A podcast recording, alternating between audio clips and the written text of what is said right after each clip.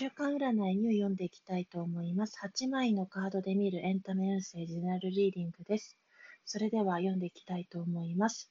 ご自身に合わない環境に身を置いているということをテンパランス、節制逆位置が示しております。何かと衝突や口論といった意見のぶつかり合いの絶えない時ですが、それは状況化結果として変化し続ける運気の中にあり、思い切ってご自身が断捨離、気持ちのリセットを図ることによって、これから新しいステージの始まりや移行、ステージアップを告げている予兆でもございます。それによって問題改善、修繕点を図ることによってゼロからのスタートに勢いがかかる時でもあり、ご自身が思い悩んだ先に新しい生まれ変わりの自分を得ていくような結果として喜びや祝福、勝利といったものを分かち合い分け合う瞬間を迎え入れるそれによってご自身の長年や往年の胸の使いが取れることにより、